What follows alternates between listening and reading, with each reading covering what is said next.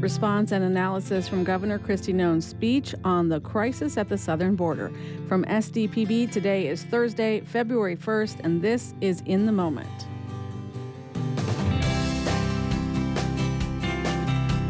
Coming up this hour, we'll provide context for the governor's call to stand united with Texas, possibly in opposition to the policies of the federal government.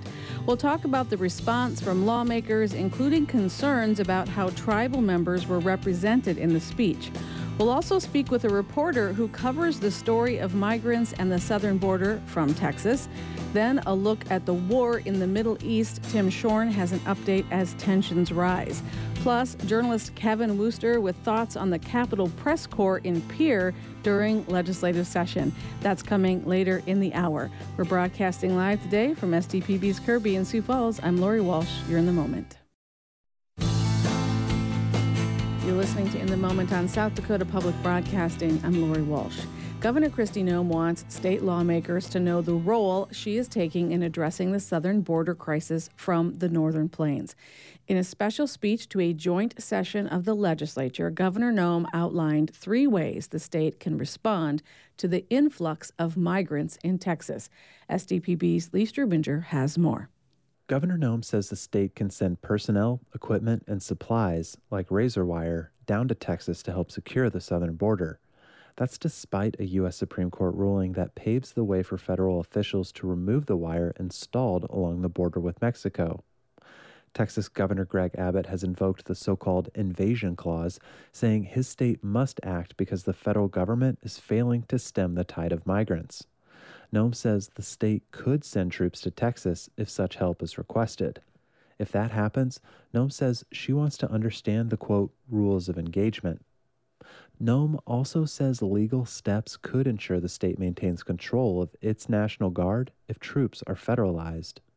We're in unprecedented times. We've never had a situation where potentially a federal government would take control of our National Guard and use it for a different purpose than we would to defend our people. Rules of engagement sounds a little scary. What do you mean by that? Well, I, we have seriously right now. Most of the time, the soldiers at that border are facilitating people crossing the border.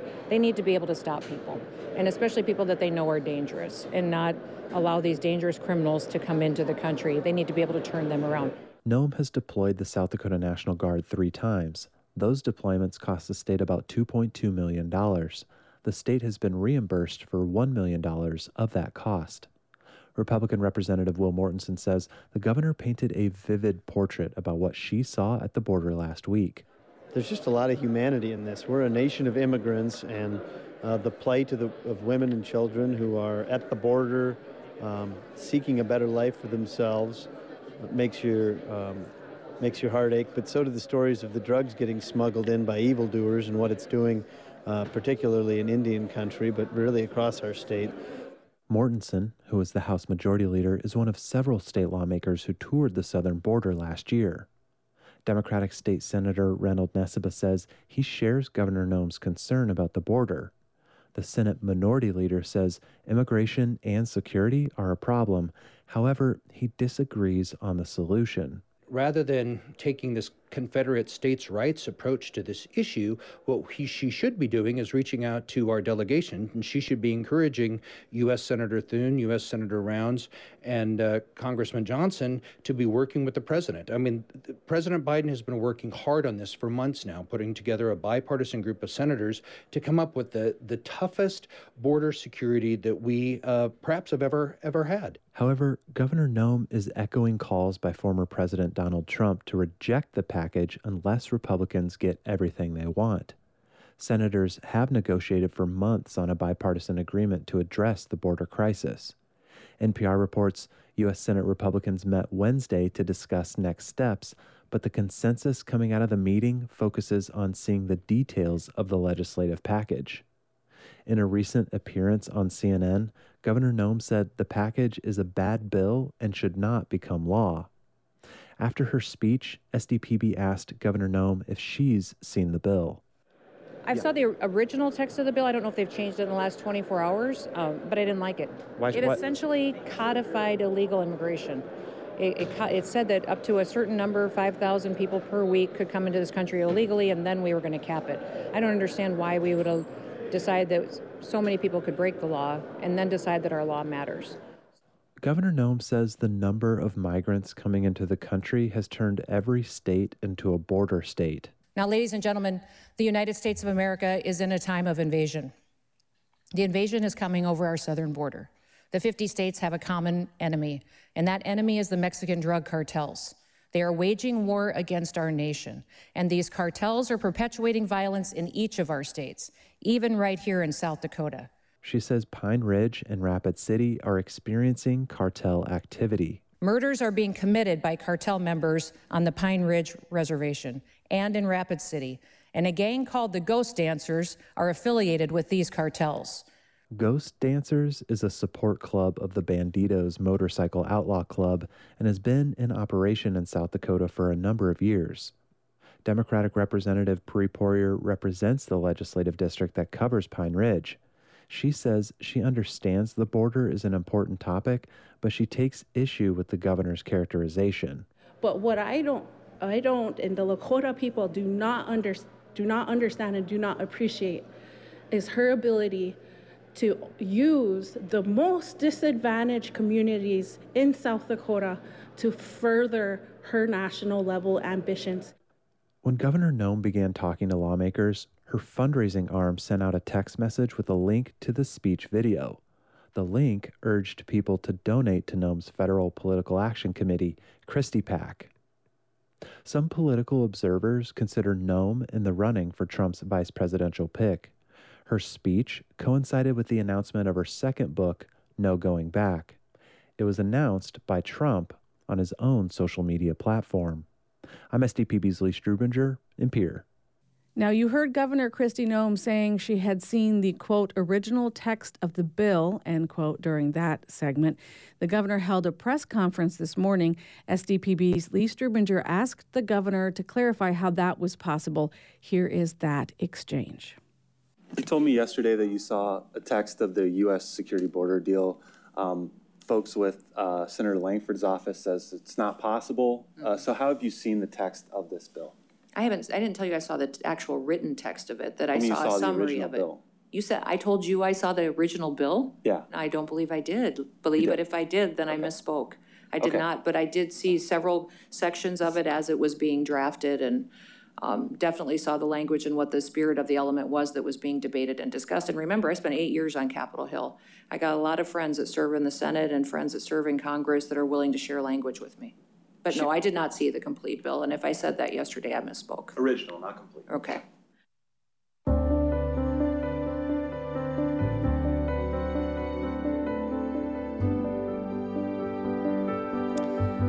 All right, next we will take a closer look at Governor Noem's assertions tying rising crime in reservations to the problems at the U.S. Mexico border. The governor said in the speech that a quote gang called the Ghost Dancers were affiliated with Mexican drug cartels and were recruiting tribal members to join criminal activity. Now, reporters from the Capitol Press Corps asked Representative Peri Pourier for a reaction after the governor's speech. You heard some of that in Lee Strubinger, Strubinger's reporting. We wanted to play those full comments now. Pourier represents District 27. She's a member of the Oglala Sioux tribe and a veteran of the U.S. Navy. I understand that the border is an important issue and, and, it, and it's a crisis down there. I understand that. But what I don't, I, don't, and the Lakota people do not, under, do not understand and do not appreciate is her ability to use the most disadvantaged communities in South Dakota to further her national level ambitions, to take time in the middle of the legislative session to throw Pine Ridge underneath the bus, to create this misinformation that there is a, a gang called Ghost Dancers that is a front on our spiritual beliefs, that is a front on who we are as Lakota people. Do we have a drug problem? Absolutely. We're the poorest county in the United States. Are we trying to deal with it? Absolutely. Are we under resourced? Absolutely. I wish that was a part of her speech. Not gangs and cartels and ghost dancers. Create a big boogeyman that doesn't exist. We have real issues. We have economic development issues. We have mental health issues. We have drug issues. Is there drug drug dealers on the reservation? Absolutely. Show me an impoverished community that does not have them.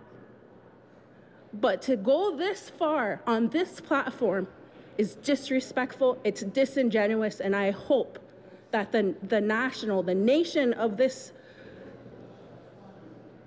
I hope this nation understands how disingenuous this is. You are trampling the most vulnerable of our community, and it's not okay. It's not fine and dandy.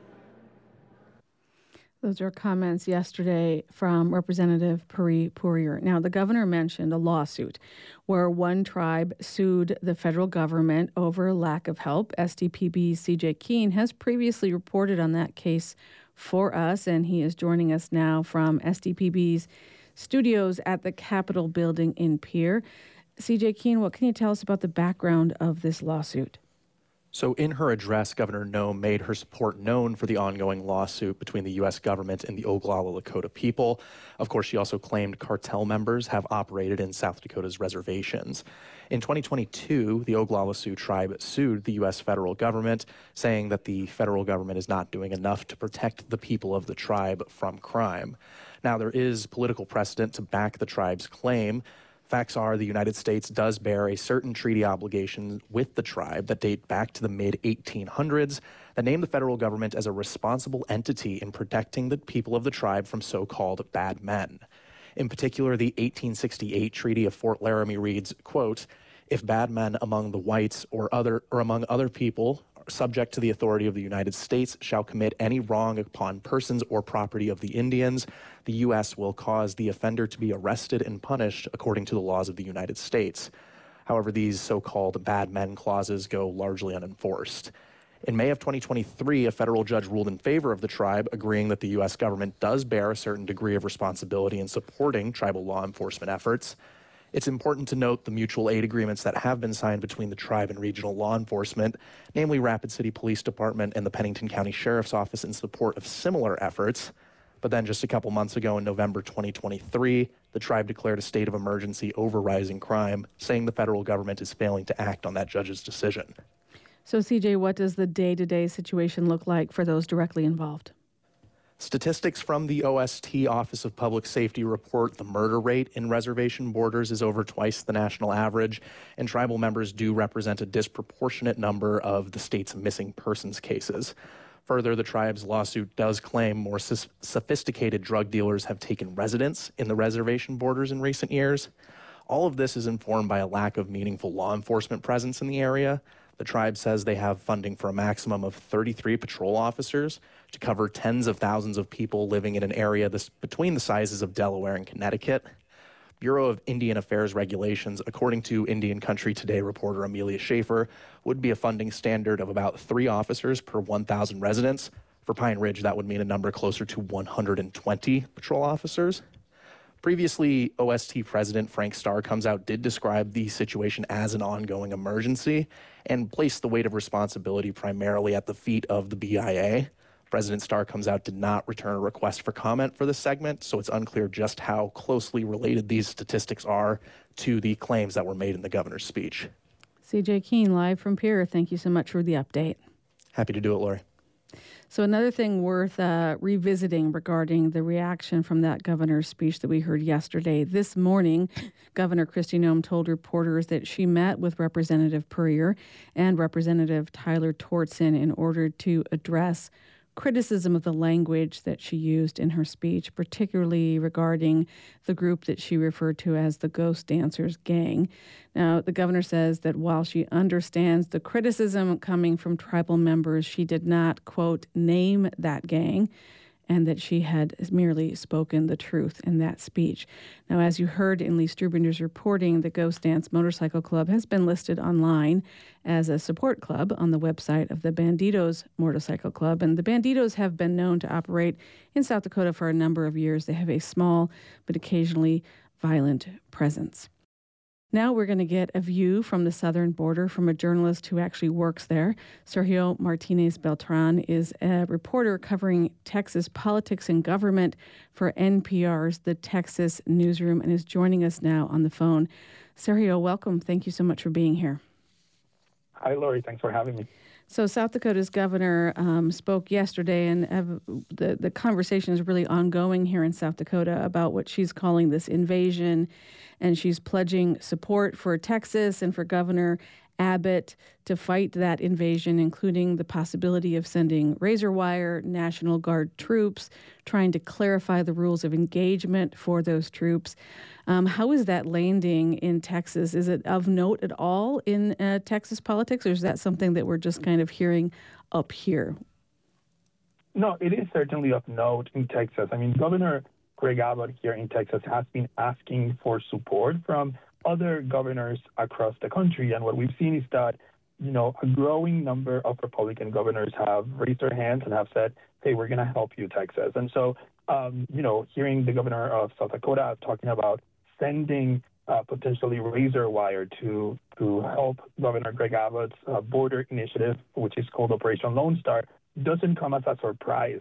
It also, Lori, doesn't come as a surprise to hear the governor using the word invasion and, and I have to say, you know, that's something that we have heard the governor in Texas used, but it's also a word that immigration rights advocates and those who, you know, work with the immigrant community are concerned about.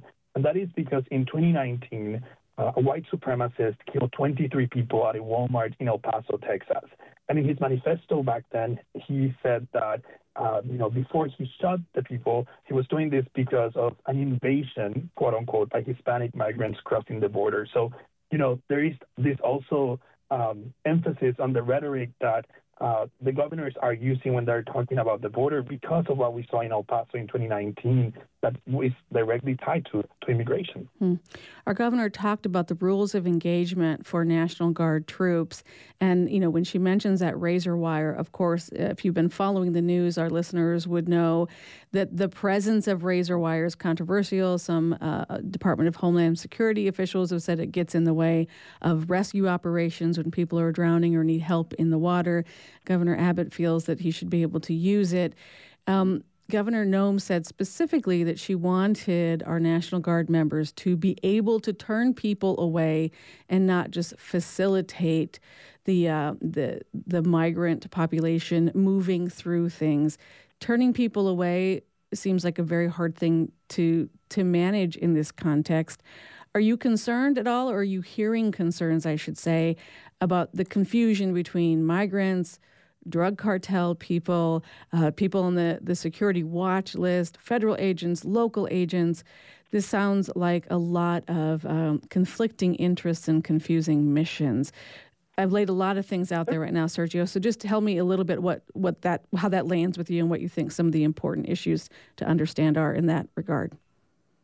I think uh, I think what what listeners across South Dakota and other parts of the country are realizing, and, and is a good moment, it's that you know, immigration laws are very complicated and it seems like they evolve, but not really. Uh, Governor Noem and Governor Abbott know that at the end of the day, uh, immigration, the, the enforcement of immigration laws is under the purview of the federal government. And so what the governor in Texas is doing, you know, could conflict with federal law. There's multiple lawsuits happening right now, so we're still awaiting to hear what the federal courts rule. But, you know, the governor has been pushing for, for putting razor wires along the U.S.-Mexico border here in Texas. The reality is that that we have seen that that has not deterred migrants from crossing we keep seeing migrants crossing. They're now crawling under the razor wire. We're seeing that migrants are getting caught up in the wire, so they have to go to the hospitals afterwards to receive medical attention. We're seeing kids getting caught because of the razor wire. So this is not deterring migrants from crossing. We did see that in December there was a record number of migrants who crossed the southern border. But at the end of the day, we don't have big numbers, if any numbers, on how many people are terrorists or are violent or whatnot. The majority of the people who are crossing uh, under uh, these razor wires or jumping over the buoys that Governor Abbott has put on the Rio Grande River, um, those people are coming here to try to get a better life. We, we've, we've done interviews with them where they talk about how they're fleeing gang violence in their countries. They're fleeing economic oppression in their countries. And so uh, I think that a lot, there's a lot of conflicting information and it's become very politicized, right? Mm-hmm. Uh, but saying that there is an invasion of like drug cartels and migrants and whatnot, uh, I think that's still up for debate, especially because the numbers that we're seeing of people crossing, the majority uh, are not necessarily affiliated with any of these gang groups uh, in their countries. Hmm. Tell me a little bit about what you're seeing from a humanitarian response in the area. Yes, and I have colleagues who are right now in Eagle Pass and El Paso, Texas. Eagle Pass, particularly, has become the epicenter of, of this crisis. And, you know, what my colleagues down there are seeing, a lot of it is seeing all these NGOs, these non governmental groups and organizations helping migrants. But what we do know is that these communities in the border, like Eagle Pass, Texas, it's you know they're very small communities. They don't have the infrastructure to serve an influx of migrants. You know, many of these communities don't have bus routes. They don't have hospitals. They don't have all these big infrastructures that bigger cities have. And you know, we're now seeing that the big the big cities are also having issues serving migrants. So communities like Eagle Pass in the border, they are feeling a little overwhelmed because uh, of the influx of migrants uh, in their communities. Do you have a sense from uh, citizens, like the regular people, not the politicians or the people who have the microphone, what they feel about this sort of constitutional debate over National Guard troops or state, you know, state-led military personnel versus federal troops? Does that uh, does that feel like a distraction to them? Does that feel like uh, hopefulness that somebody's listening to them? Uh, is there is there an overall uh, sense of how people are how that's landing with regular people? Yes, you know they they feel this more than anyone else, particularly those who live in these communities, because you know, the border, the, the, Governor Noem talked about how it, it, looked like a war zone, right? Mm-hmm. And the reason she's probably saying that, or, or, residents could agree, is because the border has been heavily militarized, right? We're seeing National Guardsmen are being sent there, troopers, we have police forces, we have all the, and of course, the federal law enforcement agencies like Border Patrol. So we have all these law enforcement agents on the ground. And so they are feeling, you know, this militarization of uh, the border and of their communities, right? A lot of the folks who live in the border are also people of color, so there's this real concern of having all these law enforcement agents there, and, you know, and, and the inequalities they might feel when interacting with these law enforcement agents. I do think that in the border communities too, a lot of them do feel like something needs to happen, and I think that sometimes community members welcome Governor Abbott's interest in addressing the border issue but they're not completely sold out on the idea of Operation Lone Star because besides of the militarization, like I mentioned earlier, Operation Lone Star has not been effective at deterring migrants from coming, which is what the governor has said was going to do uh, when he launched this initiative in 2021. Any sense of what people want? Do they have? Are you hearing solutions? Are you hearing um, thoughts on what exactly they want to happen? You know, it depends who you ask. If you're asking Republicans in Texas, they would love to see the border, in a way, shut down. You know, they would like to see a stop on the migrants coming into the country uh, illegally. Now, that is really complicated because the border is a very big stretch of land, and uh, you know, it's it's it's hard to like catch all the migrants when they're crossing. But certainly, they want the Biden administration to do something, and that's what we're seeing now more and more, we're seeing Republicans and Democrats, not only lawmakers, but also voters in these border communities, but across Texas. They want the Democratic administration of President Biden to do something on the border. And they also want Governor Abbott to be a little bit more humane when he's treating uh, migrants at the border. So they want both of these parties to work together. And what we're seeing here in Texas, Lori, is that uh, now we're seeing Democratic congressmen uh, who are coming against Biden and asking Biden to step up and do something to curb illegal migration. Mm. And an election year, um, it is difficult, I'm guessing, to sit through some of that rhetoric with the fear that nothing will be done, specifically because it is an issue that. Uh, that they want to engage the voters on or fundraise on. Is there a cynicism that takes hold about the, the timing of making any compromises or solutions that you're hearing? Certainly. You know, we, we're hearing conversations in Congress about this Senate border deal and how uh, members of the U.S. House have said they don't feel comfortable passing something like this uh, and give President Biden a win. Uh, and so certainly there is a lot of cynicism in Texas about what are we trying to do. Uh, you know, why the governor is doing this if he's not running for president, if he's not uh, necessarily trying to look at, at being the vice president. Uh, and, and also, you know, this interest of congressmen, Democratic congressmen, in trying to fix something when they've been in Congress for a long time and have not uh, been, you know, at the forefront necessarily of this fight to to reform the immigration system in the country. So there's certainly a lot of skepticism in Texas when we hear this uh, rhetoric. Yeah. All right. Sergio Martinez Beltran is a reporter covering Texas politics and government for NPR's The Texas Newsroom. We really appreciate you taking time for South Dakota listeners here on South Dakota Public Broadcasting. Hopefully, we'll talk to you in the future. Thank you. I look forward to that.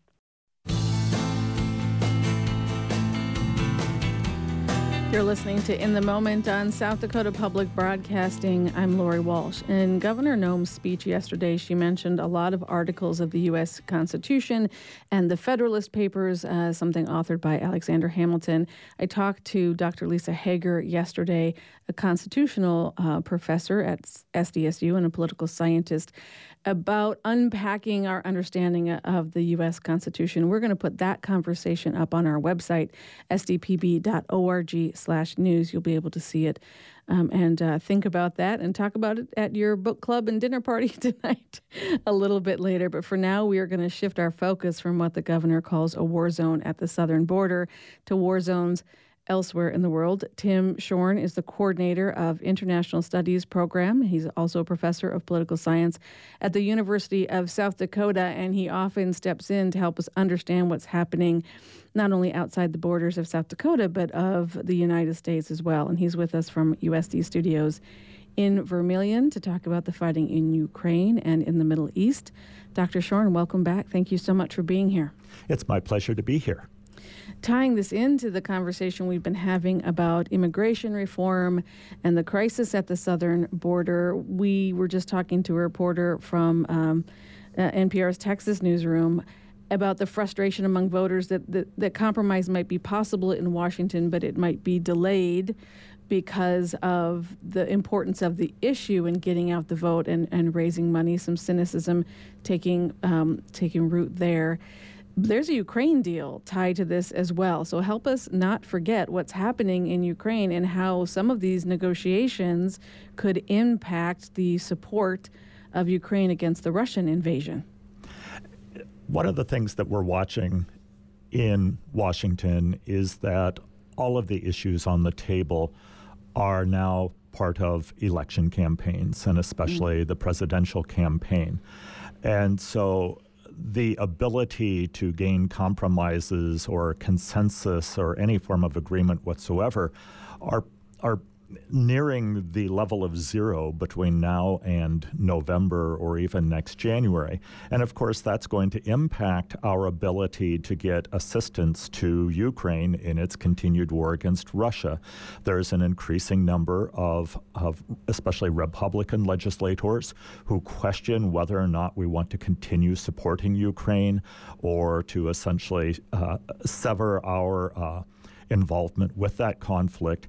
And I think part of it is because they see at least more political advantage uh, for them to be focusing on what is happening on our southern border. That they don't see any uh, winning votes or uh, any any additional votes. Uh, coming their way because of support for Ukraine, and in fact, uh, may hurt them if we continue to financially support Ukraine. Now, the problem is then uh, are we starting to see, if you will, donor fatigue as it comes to Ukraine? Are the Europeans going to be able to pick up the slack if the United States fails to support Ukraine to the level that we have been? And that's a question that we, we can't really answer yet. I think some of the European countries are starting to wonder whether or not they can con- continue their level of support. At the same time, over the last week or two, the days are running together, uh, we saw where Turkey finally um, voted in favor of Sweden's membership in NATO, and we're just waiting for Hungary now. So that might give Europe a little more energy to pick up the slack as aid to Ukraine is held up in the United States because of political fighting. What happens if the U.S. abdicates responsibility for the level of support that we've given so far? In other words, what if that fatigue turns into policy? We already see the war becoming essentially a stalemate, and it's becoming a war of attrition. Um, the uh, Ukrainian uh, offensive seems to have stagnated. Uh, the Russians have made uh, small uh, gains in parts of the, the contested region. And what we're what we're probably looking at is, um, you know, essentially all the forces sit where they are for the foreseeable future because it's unlikely that either side is going to be able to gain the momentum uh, toward victory. What we have also seen fairly recently is that both Presidents Putin and Zelensky have um, mentioned the idea of negotiation. The problem is for Putin is if he negotiates uh, anything less than uh, his stated war aims, he's going to look like he led the Russians down the garden path. For Zelensky to negotiate away any part of Ukraine is also going to undermine his standing in the country, and the Europeans are going to be left to uh, decide whether or not they can continue to support Ukraine so that it can continue to prosecute its war. I am not sure the Europeans are up to that task. Um, I'm not sure there's going to be enough of a consensus either within NATO or the European Union to fill the gap that would be left by uh, the United States not moving forward with assistance. Let's pivot to the Middle East right now, and I'm seeing increasing. Um, um, advocacy for hostage return and a focus on the original attack by Hamas militants into Israel, where they took so many people and killed so many people brutally. But so much more is at stake now than the hostages or not. Help us get an update on what's happening in the Middle East and and what again do people want? What does Israel want? Just as policy is being held up in the United States because of partisan fighting and electioneering, the same is essentially occurring in Israel. Uh, the Netanyahu government is a very right of center government, the most right of center government that Israel has had in its history. And it's a government that has factions that would love to see a significant portion of the Palestinians moved out of Gaza and a potential annexation of the West Bank. And were, if, if Prime Minister Netanyahu was to show any wavering on his very uh, hard stance against the Palestinians, he would risk losing his support in his cabinet and therefore his government falling. So he is not politically in a position to engage in much negotiation for fear of losing a significant amount of his support. At the same time, we know that the way the war is being prosecuted under the Netanyahu government is not going to resolve any long term issues you're still going to have a Palestinian people in the Gaza Strip who are essentially uh, living in a uh, you know kind of an open air prison camp, unable to to move. You're still going to have then the rise of extremists such as Hamas because of the situation in Gaza, and at the same time you're seeing more and more discontent in the West Bank because the uh, the pro settlement and pro annexation forces in the Netanyahu government seem to be in the ascendant and seem to be, you know, driving the driving the bus. So Prime Minister Netanyahu is in a very difficult uh, position, and he's never been one uh, to move toward compromise and negotiation, and especially when it comes to dealing with the Palestinians. So this is a a war that could also possibly stagnate And we won't see the elimination of Hamas, and the hostages are still going to be there while Netanyahu uh, continues to, to prosecute the war in the way he sees fit.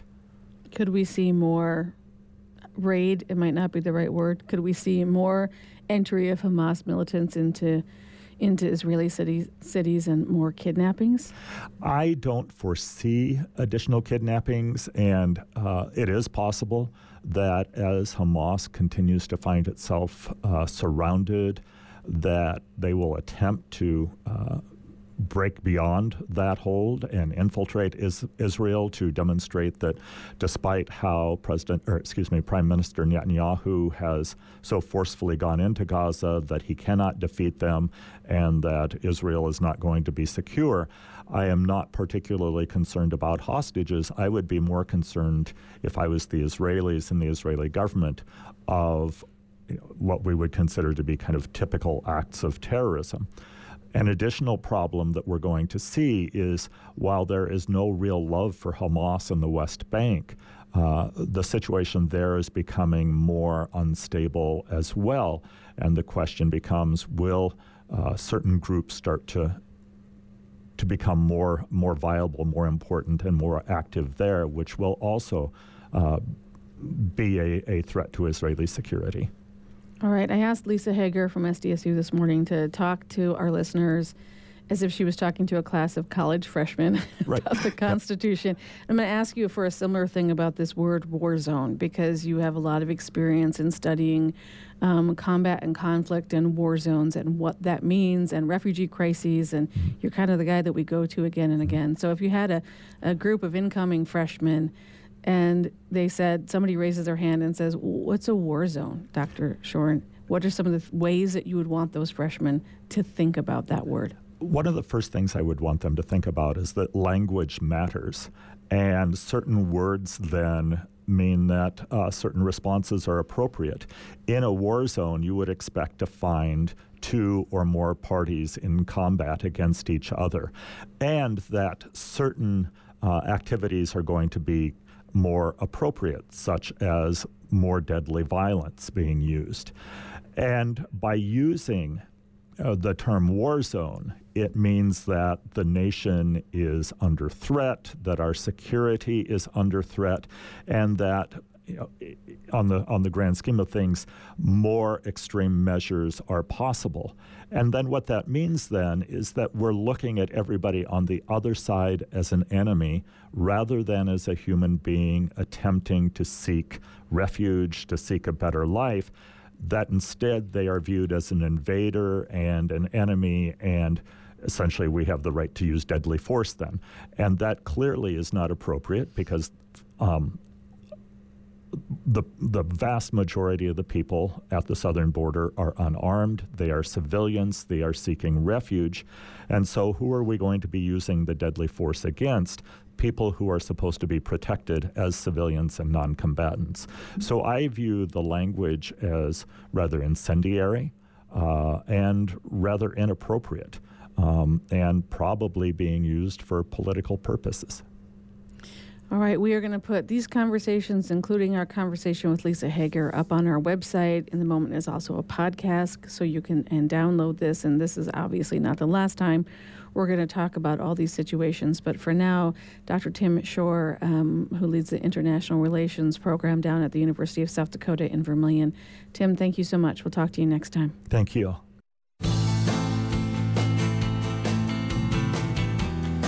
You're listening to In the Moment on South Dakota Public Broadcasting. I'm Lori Walsh. Well, Kevin Woster has been a frequent presence in the South Dakota State Capitol for many years, often with that press badge and notebook in hand.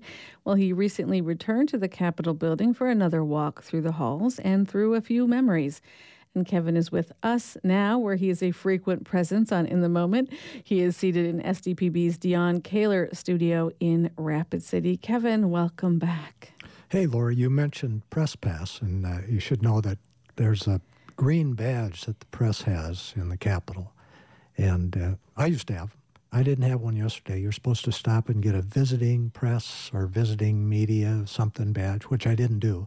So Lee Strubinger was a little concerned I might get thrown out of the press box on the Senate or the House floor, which I thought would have made a better blog column anyway. But I was telling they didn't throw our me out. And Uh, I was telling one of our interns the other day about my first trip to the Capitol building where the sergeant of arms had to tell me like three times I was in the wrong spot. So, for whatever reason, when I went out there, everywhere I went was not where I was supposed to be. yeah, yeah. and you just went, you went boldly and nobody, nobody kicked you out Nobody kicked me out. because you're Kevin Woster. I was in there with jeans and a brown, you know, work shirt on. Apparently, it didn't or raise any suspicion with anybody because Oh, most of them didn't know who I was. I was. I can tell you that. I don't know. I don't know about that. I think the evidence might be to the contrary. But let's go back to your first stop. Um, take us back just a couple years or decades to the first time that you were that you were in that Capitol building, and um, some of your memories there. Well, it, it would go back to the Kneip years, you know, when I was in college, and then it would uh, when I was actually working first uh, for the Argus. Or first, I did some freelance photography for UPI, which was interesting because UPI didn't have a newspaper in the state that they were serving, so the pictures would go to other states. But uh, worked for the Argus, and you know, I went back and forth from the Argus to the Journal and worked total of about, I think I counted roughly 17 or 18 sessions I worked for either the Journal or the Argus, um, which I pointed out is kind of weak compared to my brother Terry's 40 sessions. And Bob Mercer this year is working his 36th session. So, but they, Terry's long since retired and sitting by the river reading a book, maybe listening to this, writing a column. Mercer's still working, but most of the reporters, the ones that are left, and it's a very downsized, uh, sadly enough, but uh, there there is so much uh, you know change in the industry, particularly the newspaper industry, and they're you know from the Rapid City Journal, the Argus Leader, and the Aberdeen American News had full time bureaus in the you know, year round in the capital. They don't have any, but there was an Argus reporter there, Annie Todd, yesterday or Tuesday. And we have these news um, nonprofits that are there Mm-hmm. with uh, Dakota Scout and South Dakota News Watch, and those are increasingly important. So there's a How small ha- crew. Yeah. How much has it shrunk? How much has it shrunk? Because, and it seems to me in the eight years that I've been here that it's either held steady or even grown a little bit as some of those nonprofit news things. But what was it back, you know, before? Is it half Well, its current size? Is it a yeah, third? It, it it would be less than half, I would say, the Mm. people that were there, because you know the Watertown opinion, public opinion, would send somebody out for uh, extended periods of time. Sometimes Yankton would send people up for extended periods. AP had two full time staffers in Pierre, and they'd get one or two more during the session. They don't have anybody in Pierre now. Uh, I don't know. Do they have one person in the state? Because they had the the two full time people in Pierre, and they had three or four in Sioux Falls. Um, you know, it's just, uh, and to give you a frame of reference, Rapid City Journal at its peak that we can recall, there were 13 news reporters and three feature reporters. And the last I knew, they had three or four reporters total. And that's about the size that the newsrooms have shrunk. Yeah. Wow. Where did they all even sit? Because you stopped by the old Capitol newsroom where I've been and done a little work, although they don't let me sit in there very long. Um, they usually kick me out. And then the uh, the new place, which I haven't been to since it's been set up, the new media ru- newsroom or the media room or whatever it's called. It it got crowded sometimes, and way back when, in the first, uh, you know, the little cramped newsroom that AP had most of the year, it was just AP on one side of the building and UPI on the other side had their little rooms. They were in there all the time, and uh, they went through a thing where they thought they should pay rent, but then the the state couldn't figure out a way to make that happen. Apparently, it was one of those weird things that it, we just don't have a process for you renting them, so they just they were there. And then other papers would join AP during the, the session, and broadcast would usually be over with the UPI side for a while. And there was smoking in those little rooms. So I was going to ask. Yeah, I was going and- to ask. There was there was landlines and smoking people. landlines Yeah. and smoking, and one little window, which I spent a lot of time near, uh, because it only took one smoker in a little room like that to get pretty hazy. So Oh. it was a different environment. And in the press boxes, you know, which are on the Senate and House floor, there would often be too many reporters there uh, to to fit all in there. So there'd be some up in the balcony if you didn't get a seat. Now, Associated Press had a seat in the middle, one chair in the middle, and nobody sat in that chair. It was just an unwritten rule. And Bob Mercer and I talked about the chair because somebody was sitting in it. And we oh. both laughed and said, that wouldn't have happened in the old days. But uh, there's no, and sometimes a new person would come in and they'd sit down and one of us would say, yeah, yeah, that's AP's chair. They'll be here pretty soon. And, earlier, uh, Earlier this hour, we talked with a reporter who works in Texas, um, who's covering the southern border yeah. and Eagle Pass, Texas. Great. And we knew we had to call somebody because we're doing all of this conversation from South Dakota with like, what is it? So to that point, having that many people in Pierre with different story ideas, different contexts, different connections, different deadlines, um, the impact of that on our understanding on the, the, the people's ability to watch lawmakers do their business um, is huge to have people actually there. It, it is huge because AP would cover the fundamentals. You knew that they were going to get that. And sometimes we did too. But often because we knew that the main stories were getting covered well, it gave us the latitude. Because the Argus at one time had two reporters in Pierre full time for a while. Mm. And they, they also had a bureau in, in, Brookings and they had a bureau, bureau in Vermillion. And, and uh, it, there was just so many more people looking under so many rugs and behind the screens and trying to find out what was going on that we just had a much clearer picture of the way government operated and the way politics worked. Mm. Do you think there are any efforts to move in that direction again does you know having the connectivity that we have you know people ask me how, you know i say oh it's legislative session and the first thing they ask me is are you going to Pierre like no we're doing a lot of reporting but i'm not often physically in Pierre um, there is something i mean you can do some good things but there you need i need lee Strubinger, i need cj yeah. Keene i need yeah. jackie hendry i need those people who are in Pierre doing yeah. the work in our final minute do you see hope for the future that that will increase, that the need and the boots on the ground will increase? I, I don't know. I, I'm hopeful with the news, uh, the nonprofits, you know, South Dakota News Watch and and uh, and South Dakota Searchlight. I have to mention them. I, I, they're right. there and they're doing great stuff. And and you know, Dakota Scout isn't a nonprofit, but we hope they succeed. I credit the newspaper staffs, the few that are remaining, are working so hard to cover the news. You know, I, obviously we know South Dakota, South Dakota Public Broadcasting and the, the work that's being done there and the TV stations. But we hope that there can be some growth because we might need even more reporters on the beats. Well, Kevin Woster, I personally do not know where I would be without you. so thank you for this. And listeners, you can find this blog post and so many others on our website, sdpb.org slash Woster. I thank you. I love you. Thanks. Right back at you, kid. That is our show for today. We hope that it served you. Tomorrow on the program, we're going to talk about what it means to be in business right now in the state of South Dakota. We've got a panel of business owners um, gathering around the table to really look at what that means. We've got some new music from Fresh Tracks tomorrow, and we're going to listen in to lawmakers' debate for an In Their Own Words segment, this time on regulations on automated vehicles, all that and more coming up on tomorrow's In the Moment. From all of us at South Dakota Public Broadcasting, I am Lori Walsh.